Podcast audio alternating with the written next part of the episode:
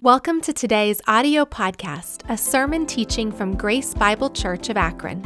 If you enjoy the teaching ministry of GBC and would like to enjoy more resources and weekly updates, we hope you will visit our website at gbcakron.org. Please take a moment to let us know how this ministry is impacting your life by emailing us at info at gbcakron.org. That's I-N-F-O at gbcakron.org. Also, if you would like to support Grace Bible Church, you may do so by visiting gbcakron.org forward slash giving. Thank you for listening and enjoy the podcast. Again, super grateful that you guys are here with us this morning, and um, I am excited to unpack uh, this passage this morning in Ephesians chapter 5. And as many of you already are aware, we've been doing this series, The Living Blueprint, and been walking through uh, the second half of Ephesians, which is a lot of application for your life. And today is no different. This, I hope, and I've been praying, will be applicable to you. Um, we'll be spending a lot of time talking about marriage, um, which means for those of you who are married, this is a, a, chance for you to apply some of this to your life. But then, even those of you who are not married, statistics say that 98% of you will be married at some point in your life. And so, this is an opportunity for you to prepare for that relationship that God sees as so important. And so, um, it's no secret that marriage is hard work. In fact, Statistics say that a marriage, a divorce, is filed in America every 13 seconds. Um, that means that there are nine divorces that are finalized in the time it takes an average couple to say their vows. That's two minutes. There's 554 divorces finalized in the amount of time a typical romantic comedy lasts about two hours. And there is 1,385 divorces that take place in America during the average wedding reception, five hours. Now, my hope this morning was not, I, I, you know, when I was looking at these stats, I hope you're not seeing me up here throwing around statistics like, like sports stats, right? I, I don't mean to flippantly toss around these numbers like they are sports stats. Um, and especially don't mean for those of you who have suffered through a divorce to feel ashamed or to visit past pain. But the reason I share this with you this morning is because I want to paint a picture of marriage in our society, the, the state of marriage in our society that is in stark contrast to the romanticized and fantasized expectations of marriage. You see, I've been a pastor for uh, a full time ministry for 10 years now, and I can tell you that I've performed weddings and I've been at a dozen more weddings. And unfortunately, some of the weddings that I've even performed, those marriages have already ended in divorce. And I got to tell you that when I was at the ceremonies looking at the two couples as they're saying their vows, gazing into their eyes, they had the same hopeful expectancy of a happy life lived together. And they, they were, you know, their eyes were filled with love and affection for one another. And so, if you were to tell them that day that soon their marriage would crumble, would fracture, would fall apart, they would have looked at you like you were crazy. So, what happened? Well, this, these couples faced some challenges in their marriage, like all couples do as they experience their marriage. And because they had a faulty foundation.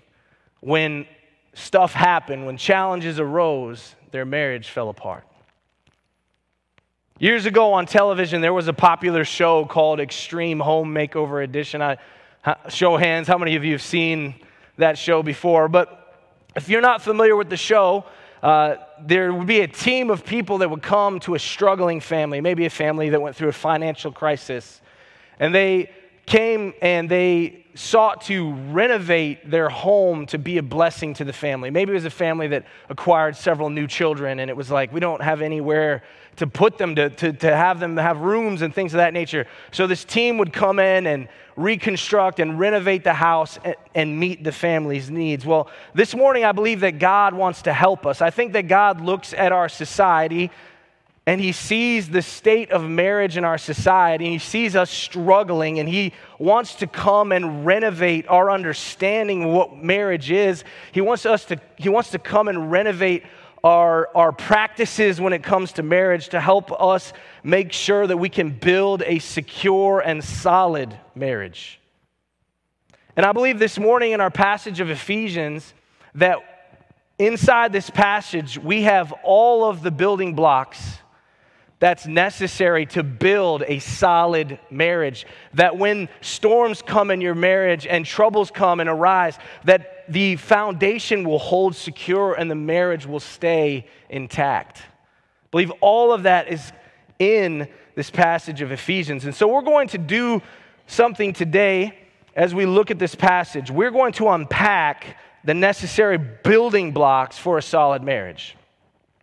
And just like with a house, when you build a solid marriage, the first thing that you do is you start with the foundation. You start with the foundation, you lay the foundation. This foundation is what marriage is built upon. And we're going to unpack each of these in this passage of Ephesians, but I just want you to see this. So you start with the foundation of your marriage and you make sure that is solid. And the next thing you do is you frame the house. You know, you build the walls, right? So here's your, you build the walls of your house, you build the rooms, the roof, the structure. I'm not a builder, so if I'm messing this up, you can talk to me afterwards, okay? But in order to frame the house, you have to have things to fasten the frame together, right? Nails, screws, those sorts of things, other things that builders would know about. You need those to fasten together the marriage. And once you've, you know, built the foundation, you've put the frame of the house together, you fasten it together, then you add your fixtures, you know, your immovable, you know, the structure, the form, the function of your home. Those things include your appliances or your backsplash or your toilets or your bathroom layout and your kitchen layout. You do that. And then finally, after that is done, you then furnish the house. And then you have a solid marriage. I believe all five of these things are mentioned in the passage of Ephesians we're going to look at today. All five. And so, what I want us to do, it's going to be a very, a little bit different, is we're actually going to read this passage together. So, I'm going to say the first few words, and then you guys can follow along by reading aloud. And don't worry, it will sound different. It will sound unique. It'll be maybe off time a little bit. It's not meant to be perfect. But I want you to read it. So, I'm going to put the words on the screen. Say, if, say the first few words, and then I would love for you to read along with me. So this is Ephesians 5 21 through 33. It says this Submit to one another out of reverence for Christ. Wives, submit to yourselves as your own husbands, as do the Lord. For husband is the head of the wife, as Christ is the head of the church, his body, of which he is the Savior. Now, as the church submits to Christ, so also wives should submit to their own husbands in everything. Husbands, love your wives, just as Christ loved the church and gave himself up for her to make her holy, cleansing her by the washing with water through the word, and to present her to himself as a radiant church, without stain or wrinkle or any other blemish, but holy and blameless. In the same way, Husbands ought to love their wives as their own bodies. He who loves his wife loves himself. After all, no one has ever hated their own flesh, but they feed and care for their body, just as Christ does the church. For we are members of his body. For this reason, a man will leave his father and mother and be united to his wife, and the two will become one flesh. This is a profound mystery, but I'm talking about Christ and the church. However, each of you will also love his wife as he loves himself, and the wife must respect her husband. Now, the reason I had us read that all together is because I believe if you take all of those words and you were to imagine those words were a pile of building blocks for your marriage and you were just to, to, to lay them out here on the table, that every single part of a solid marriage can be found in these scriptures. Okay? And so I'm going to dismantle this just for a moment, but they're not in order, which is why I wanted to read them first. So, the first thing, again, that you do when you build a house is you work on the foundation. And the foundation for a stable marriage is this it's faith in the gospel. It's faith in the gospel. Again, looking at Ephesians chapter 5, verses 31 through 32, Paul says this For this reason, a man will leave his father and mother and be united to his wife, and the two will become one flesh. This is a profound mystery, but I am talking about Christ and the church. See, marriage is a very unique relationship, and despite all of the confusion and cynicism that swirls around the idea of marriage in our society, I think you, it's safe to say that most people still hold marriage up with some reverence. They look at it with wonder, right?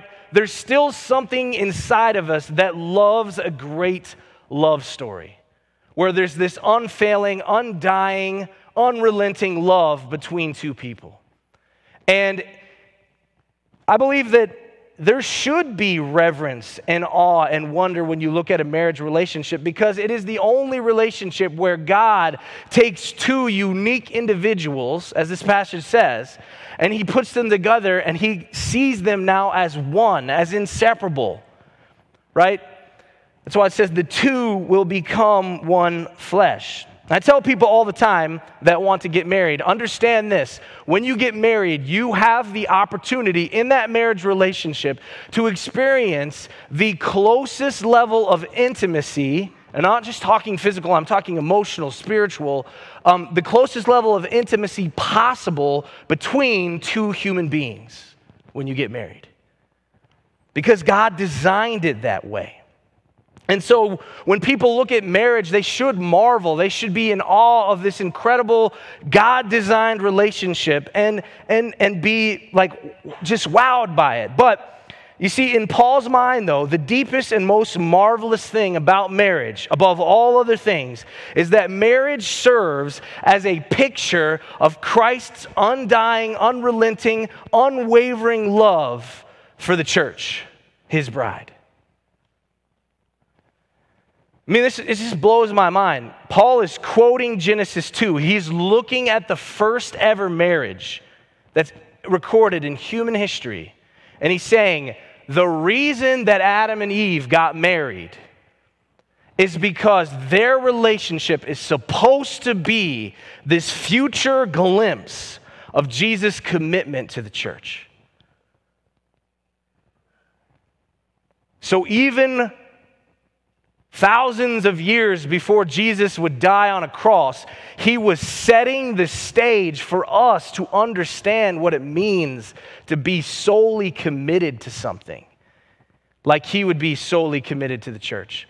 So, marriage then is this incredible, beautiful picture of Christ's undying, unwavering, unrelenting love for the church. And as you can see, that has to be the foundation of a solid marriage because that was God's original intent in creating the relationship that is marriage. He was saying, Look, as important as it is for you to love one another, the most important thing about your marriage is that you are a walking, visible picture of my love for the church. You get to be a constant sermon to the world that I am committed to my bride. And so Paul is saying that's the reason marriage exists. Now, for us to understand how this is the key to setting a foundation as a marriage, we have to look at how the world typically sees a marriage. So, in our society, marriage is generally run this way or happens this way. You have two people that are interested in one another. Maybe they share similar goals, they have feelings for one another, and they are drawn together because of those things. And that is why couples decide to get married. You know, I, and, you know, I've heard these are actual conversations I've had. So, what, what do you love about them? They'll say, Oh, he makes me laugh. Or, What do you love about her? Oh, she is unusually pleasant to look at. And then, um, yeah, you got to be fast to catch that one. And then, then say, you know, what do you love about him? Oh, he's sweet. And then she says, well, you know, I love him, or I love her because she's driven, right? She's got, she's got goals, she's got ambition. But here's the thing what happens if that's the basis, if that's the foundation for your marriage? What happens when things change? What happens when interests change? What happens when goals change? What happens when feelings change? You know, those same people I've heard it said, they may say, he used to make me laugh, now I find him repulsive. All his humor drives me crazy. She used to catch my eye, now my eyes are wandering. I used to like her drive, but now I feel like she's driving me away. And so, in typical marriages, they go through this crisis of a foundation because they built their marriage upon these interests, goals, shared things, shared vision. And then those things change. And suddenly they're going, well, you know, if that's the foundation, well, maybe this isn't meant to be. But see, again, if the gospel is the foundation of a marriage, it's a very different picture. When faith is the foundation of a marriage, you have two individuals who are chasing after God. And yes, of course, when these two individuals a lot of those exact same things. I find them funny, I find them attractive, I enjoy being with them. We have similar goals. We have dreams and aspirations that line up. Those are all true things. But if they are truly committed to Jesus and they're following after Christ, then when they begin to drift apart from a interests or goals standpoint, their pursuit of Jesus is still drawing them together because they're aiming for Christ. That's what a gospel foundation of marriage is. It's the commitment. It's, it's saying, listen, my marriage is so much bigger than physical attraction. My marriage is so much bigger than hobbies, than vocations, than vacations, than romance, than finances. All those things are important, don't get me wrong. But my marriage is so much bigger than that. And when those things seem to be shaky and when we're trying to figure that stuff out, I still am committed to my marriage because I made a promise before God that I would represent his love for the church. Let me tell you, that kind of thing can get you through some serious turbulence in a marriage. It can get you through some serious trials in a marriage because it's not about hey, this is how I feel, we're not compatible anymore. It's about we're committed to this because we're committed to Christ. And Christ is committed to us. I want you to think about that for a second. What if Christ based his commitment to us off of how he felt about us at times? Now, I'm not suggesting that Christ ever loses his love for us, but that though in those moments when we're unfaithful to him, in those moments where we ignore him, don't talk to him at all, in those moments where we chase after other gods, idols, things that aren't of Him. In those moments where we completely and totally disregard His advice for our lives, He is still committed to us. He has never left our side, He is there for us. Now, don't misunderstand what I'm saying here. Because I know that you can, you, can, you can say something like that and you can say, well, then are you saying that, that marriages should just stay, stay together amidst you know, mental or physical abuse and no, safety is a priority. You have you can't stay like you have to be alive. And, and more than that, you have to be healthy. So I'm not, I'm not suggesting that you ignore physical abuse or mental abuse. I'm not suggesting that you ignore infidelity and adultery. So don't misunderstand what I'm saying here. The scripture says to obviously preserve our lives. It also says for us to, there are options or, or, or, clauses in the scripture that say, listen, if someone is unfaithful in a marriage, you do have freedom then to divorce. But that being said, I've seen many, many times where couples will go through those turbulences. And yes, they'll prioritize safety. Yes, They'll work on the fidelity of the marriage, but even when there is unfaithfulness or there is abuse, one or both of the spouses, they, they humble themselves and they remember their foundation and they're able to work through those things. I've seen that happen. I've, there's people in this room that have that story. If you sat down and heard their testimony about how they stayed married, they would say, God got us through some hard, hard things. And again, I'm not suggesting you just ignore those things. I'm just saying that the gospel can help you work through those sorts of things and other things. I know you might be in here this morning and you are on the brink in your relationship with your spouse of a fractured foundation and you're saying i don't know if we're going to survive this I, it's been my prayer all week that you would you would prayerfully consider fighting for your marriage fighting to keep this foundation intact fighting to preserve the picture that your marriage is of christ's love for the church maybe you have signed the papers and you haven't submitted them maybe you're you're planning on signing the papers, just hear me. If you work on your marriage, it will be a hard, hard road to go down, but so was the road that Jesus traveled to the cross. And again, I don't pretend to know all the circumstances and all the different things, but I do know this.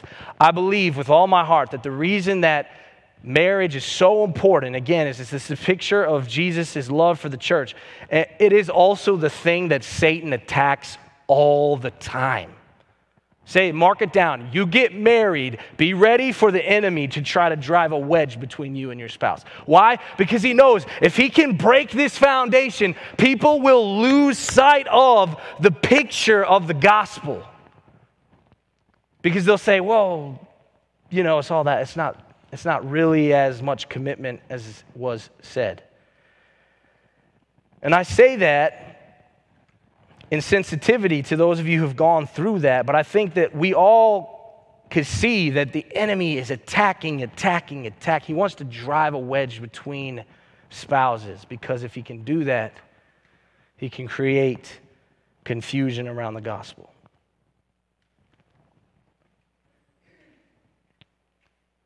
So now, after you lay the foundation of your house, you then have to go in and you have to put in the frame, right? And the frame of a marriage is the roles in a marriage. The roles in a marriage. Now, be quick to unpack what I mean here.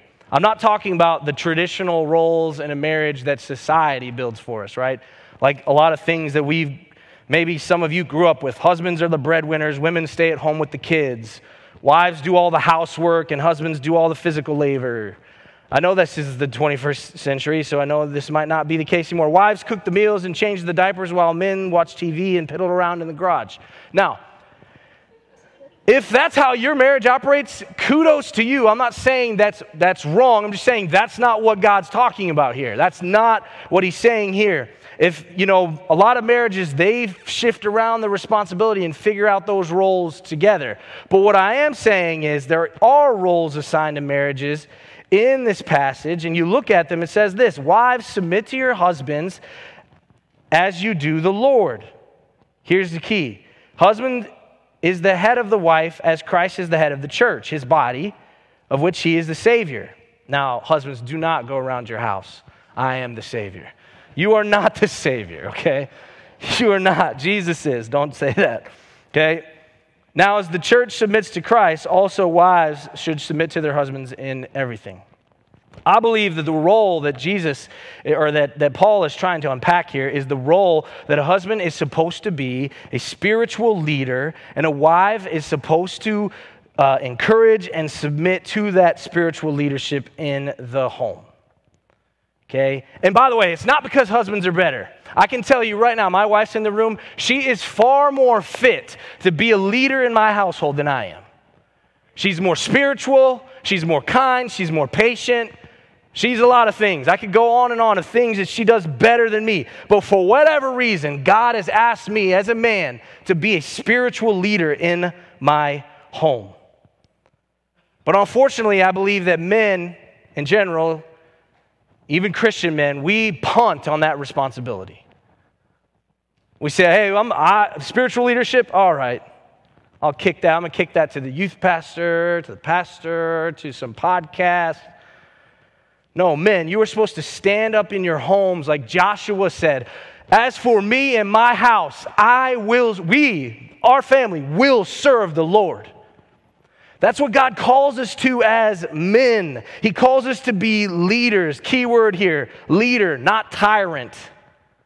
Right? Jesus was a leader, but he didn't force people to follow him. People wanted to follow him. Husbands, if you hear me today, husbands in trainings, if you hear me today, step up, be a spiritual leader for your household.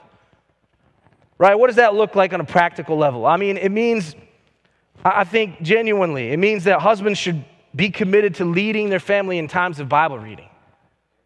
I read the Bible to your family. Read the Bible to your spouse. Read the Bible with your spouse. Make a plan on the Bible app and do it together. Men, you should pray for and pray with your families.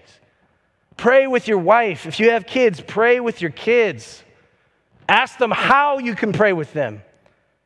See, at Grace Bible Church, we need men to be examples of godly character right? We, we shouldn't have to have our wives look and read the Bible to find men of character. They should be able to see it in their homes in front of them. And I realize it's a process. I'm not, I'm not trying to say, set a standard of perfection, but we are called as men to be spiritual leaders, and no one can be that substitute for us. No one can. And for all of the men in here that are reading this verse and are thinking, cool, we get to be the leader how awesome, you know? Like, I've, I've seen this abused, and I, and I hate it. Let me remind you that when God comes to your house and knocks on the door, when Jesus shows up at the door and knocks on the door, who's the one he's holding accountable for the state of the household? It's going to be the husband. Don't get me wrong, that's not saying that, ladies, you're off the hook. You're not. But the first person he's going to see is the husband, and he's going to say, What's the state of this house? It's a responsibility, and we cannot, cannot, cannot punt on it. We cannot turn the ball over on that. If we want the title of leader, which maybe some of us don't, but because we carry it, spiritual leader our home, we've got to embrace the accountability. But for women at Grace, this means some things too. It means you've got to, to pray for your husbands too. It means that you've got to encourage them and encourage them to take on the role of their spiritual leader responsibility. We need women that will remind their husbands to set a godly example, right? One of those nudges or one of those looks, you know? They work well. It's good. But we need women in the house to nudge their husbands and to, to be involved in the life of the church, to set an example to their kids, to be active in the raising of their kids because you're a partnership. Husbands and wives, you're a partnership. Together, you are to lead your family. But wives, you've got to learn to encourage your husbands. And husbands, you've got to, you've got to lead. You can't punt on that. So, see, you have the foundation, you have all the materials to frame your walls, but here's the thing. So, if you want that sort of structure to work in your household, you have to have fasteners that keep those walls, those joists, all those things together. And so you need the frame, the nails and the screws that hold everything together. And in the case of a marriage relationship, the fasteners are love and respect. They're love and respect. You have to learn to love and respect one another. Lives just as Christ loved the church and gave himself up for her. He goes on to say, Each one of you must love his wife as he loves himself, and the wife must respect her husband. You know, a lot of husbands want to lead, they want to be the leader of the home, but they've got to love in such a way they're worthy of being the leader. Right? And, and Jesus sets the standard pretty high. Love your wives just as Christ loved the church. That means that husbands, it looks like putting her needs first. It looks like being a servant and loving her despite her imperfections. It means loving her even when you don't feel respected. It means laying down your own interests, your own hobbies, in, for the interest of your relationship with her.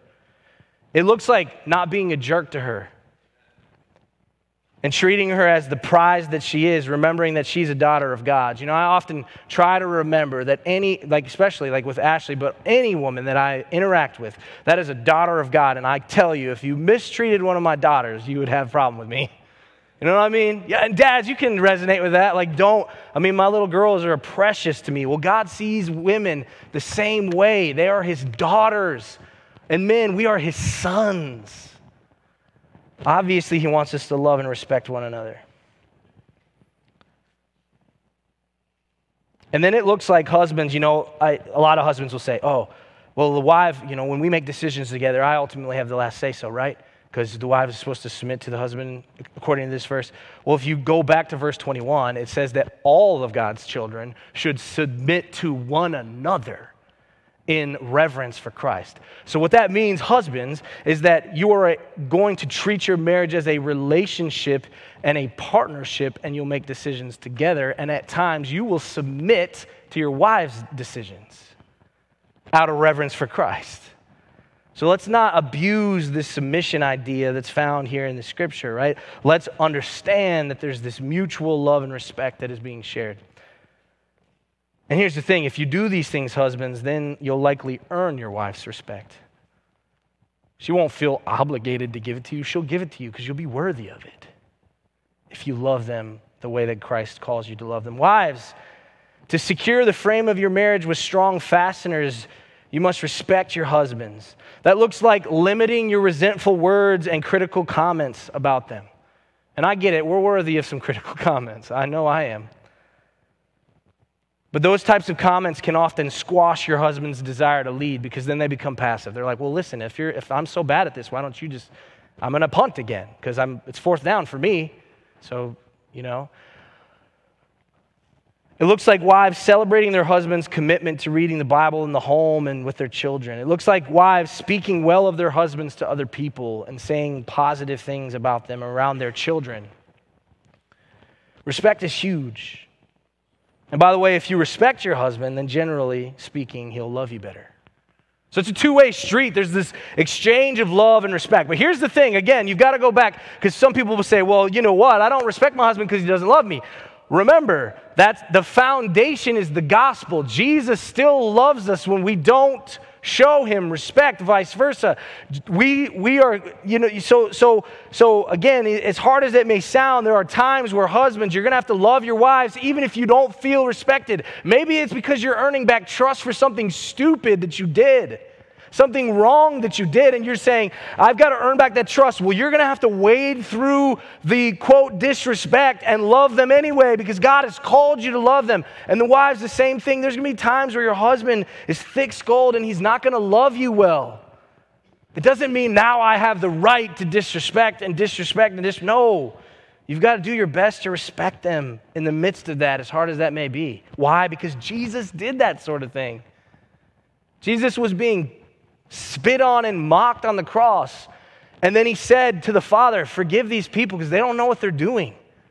That's the kind of unconditional love that Jesus is putting on display for us, that he has asked us to put into practice in our marriages. Right?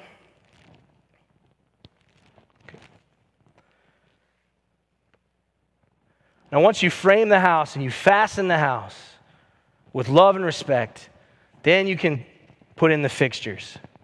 The fixtures, again, is all about the function of your home, it's about the form of your home. You know, it's things like I mentioned the kitchen layout, the sinks, the showers, the appliances, the closets, the appliance, I already said the appliances. Those things help your home function. Well, Ephesians 5 26 through 27 gives you a picture of what these fi- fixtures looks like.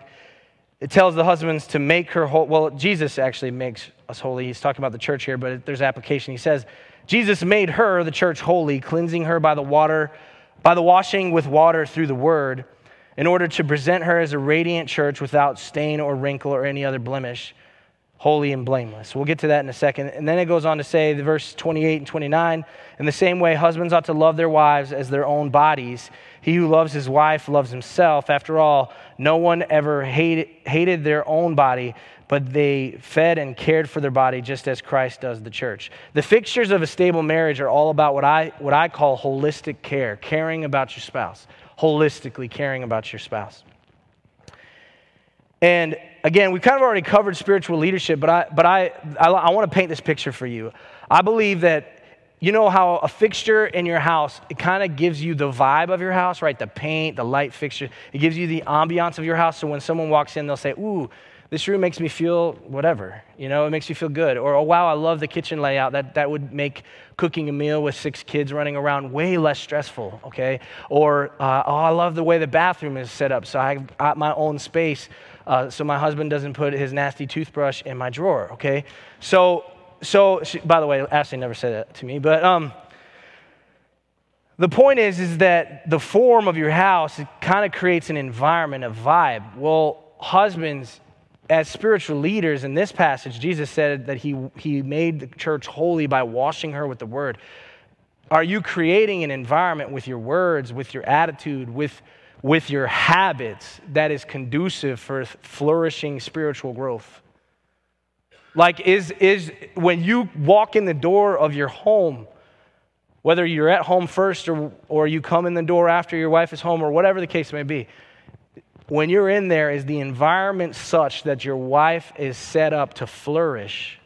and your kids are set up to flourish, right? I think of the passage that wives are, husbands are ought to treat their wives and so they can grow like well-watered vines. And husbands are to, to, to love their kids in such a way they will be like wild olive shoots. They will grow and flourish. We set that sort of environment up with the words that we say and the habits we have, the attitudes that we project. And that environment is the one where you're basically allowing your wife or your kids to spiritually flourish based on how you act. Wives, this same thing is true for you too. It's a two way street. We already hit on that a little bit, but then there's this idea of nurturing and being nurturing and being tenderhearted, caring for one another as you would your own flesh. I love this passage. It says, listen, husbands, love your wives because love your wives as you love yourself. Here's the thing. One of the ways I know that I love myself is Thanksgiving. Y'all ever have, y'all obviously familiar with Thanksgiving, but let me tell you, when you make a Thanksgiving plate, first thing you do is you find the biggest one. Like, all right, that's not gonna cut it. I need, oh yes, this one, the one that looks like a, you know, a Tonka truck. Um, let's get that one, all right? And so you go to the spread, and you're, you're not, you're not thinking about anybody else, okay? You, you might have to, because like the serving side, but you're like, you know what I like to do? I wait till everybody goes through the line so then I can go back through and be a little more selfish. I don't know if that's you. Um, but but you, when you're setting up your, your plate, you're thinking about yourself. You know, you put on the turkey you want. You get the, the section of the turkey if you're the dark, dark meat kind of person, the white meat kind of person, or maybe you're not turkey at all, you're ham. You're going to be selective. You're very meticulous in setting up this Thanksgiving plate. When you get to the, you know, the dressing, you're going to get the section of the dressing that looks most appealing to you. When it comes to the mashed potatoes, you're going to get not a small helping, but a larger. I mean, I'm just talking for myself, okay? Just uh, don't judge me. Don't judge me. When you get to the, the gravy, you're going to drip it on there where you want to drip it on there, right? And someone else tells you to go get their plate, what do you do? You just go through line. You don't meticulously prepare a plate for the random person, unless it's, you know, your wife and she tells you exactly what she wants. Um, the point is that God is saying, listen, the way that you love yourself, you should love your spouse. And let me tell you, Thanksgiving is a good reminder of how you should love your spouse meticulously, tactfully, carefully, you know, considerately, because she is yours. Well, I love what he says. No one ever hated their own flesh, but he, they care for their body just as Christ does the church. It's true, we ought to treat our spouses the way we want to be treated. We ought to do that. The last thing, and, and I have, we're wrapping up here. The last thing you do in the house is after you've put in all those things, the fixtures are in, then you furnish the house. You furnish it.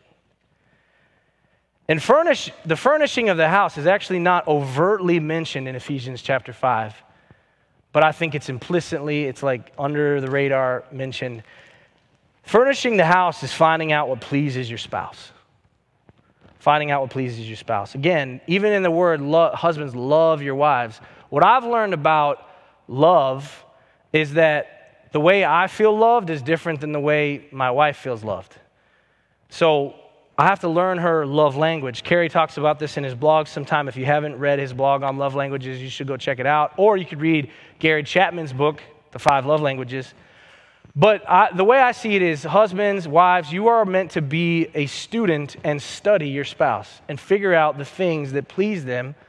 And that is a way that you can practically love them in a practical way, right?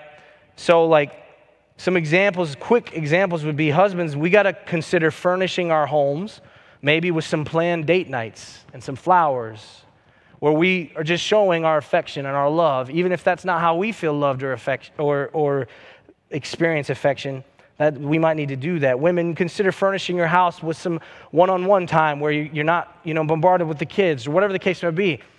And, or, or, you know, you bring, you know, when they walk in the door, instead of the first thing is, hey, could you do this? You just have a plate of nachos for, I don't know. I mean, that's, those are just, I'm like trying to, I'm not training anybody in here. The point, the point is, don't miss the point. You can make your house cozy, your marriage cozy, by figuring out what pleases your spouse. But it's also true that you got to figure out what furniture needs to go in your house, right? You know that that ugly piece of furniture that you just have left in there. You're like, oh, no, it's sentimental value, you know, like it was given to me by my, you know, best friend's fishing buddy. You know, I, I got to keep, I got to keep this in here. You got to figure out what needs to go. And, you know, I read this statistic. This is just one example, and, and um, is you got to consider things like pornography in the house, right? I read this. Pornography is cited as a factor in 56% of divorce, according to a recent study. And so the way I see it is if you're allowing that in your house, men, maybe even women, I don't know, but if you're allowing that in your house, it's like you're putting a bear trap as your furniture in your house. Someone is bound to step on that thing and get hurt. There are other furnishings that might need to go. Maybe the amount of drinking that you're doing is making your spouse uncomfortable. You should consider moving that out of the house. Maybe there's forms of entertainment that you are, you know, you're watching whatever, and it bugs your spouse. Maybe you should consider that. Men, maybe it's video games. Your wife is like, stop playing Madden, okay? Maybe you should not, maybe you don't have to get rid of Madden. Maybe you should just, just you know, significant, or just get rid of it. The wives are like, yes, get rid of it. Um, the point is, is you've got to you got to figure out what furniture needs to go. And I close with this, and we're gonna we're gonna have this awesome opportunity for response here in a second. Is uh, you know the heart behind this, and I, I believe this with all my heart, is I think that you, when you watch a show like HGTV or or Extreme Home Makeover Edition, on the show, we're so accustomed to watching. No one watches like HGTV. No one wants to tune in for the laying of the cinder block in the basement. No one's like, oh, let's watch 45 minutes of them putting cinder block in the basement. No one is like all that concerned with how they frame the house, right? And certainly no one cares how many screws are in the wall uh, holding things together. The thing that they watch HGTV for is they want to see what fixtures are going in, what paint, what lights, what cabinets, the backsplash. They want to see how that can be transformed. And then they're like, oh, then you know that lady Joanna Gaines, she comes in and she furnishes the, you know, she furnishes the whole thing and it's beautiful. They want to know what the furniture is. But here's the thing: is as fun as that, because that's entertaining, right? It's not fun watching a fastener go on. It's not fun watching cinder block built in the basement it's fun to see these things being built but here's the problem is a lot of times with our marriages we we basically live and die off the furniture and the fixtures in our house and then we start trying to like build on top of that and it just doesn't work. It doesn't work. We've got to remember that order starting with the foundation the gospel for our marriage and then building the frame the fasteners and then those things at the end too many marriages have fallen apart because they're so focused on the furniture. They just fight about the furniture. They fight about, oh, well, we need this in our, our marriage to make it better. No, what maybe you need is a commitment together to get on your knees to pray and say, God, help us be the representation of your love for the church in this world. That might be what it is. And so, what we're going to do now is Jason and his team is going to come and he's going to play an incredible song. But I hope that this song will be two things. One, I'd love for you to listen to the words. It's super powerful, super encouraging. But I also hope that you'll respond. Maybe it's maybe it's you know holding hands with your spouse next to you, just praying with them, spending a moment prayer and prayer and reflection over your marriage and making sure that your marriage is being built in a solid way. Maybe it's just spending time allowing God to restore you. But I hope you enjoy this um, song.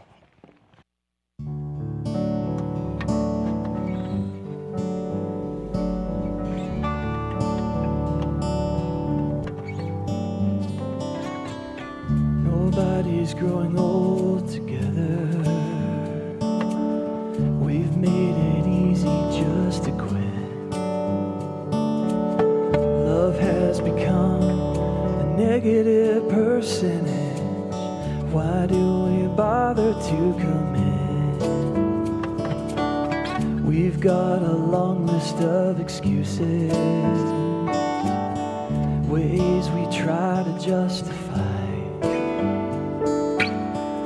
I propose to you the truth is marriage doesn't have to die.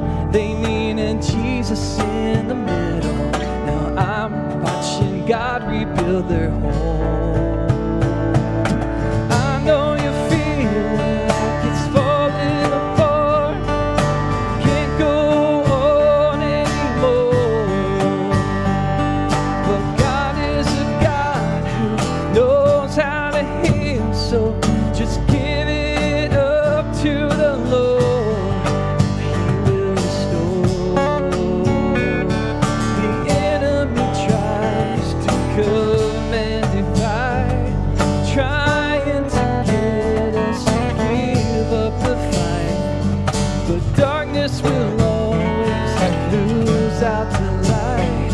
Cause we've got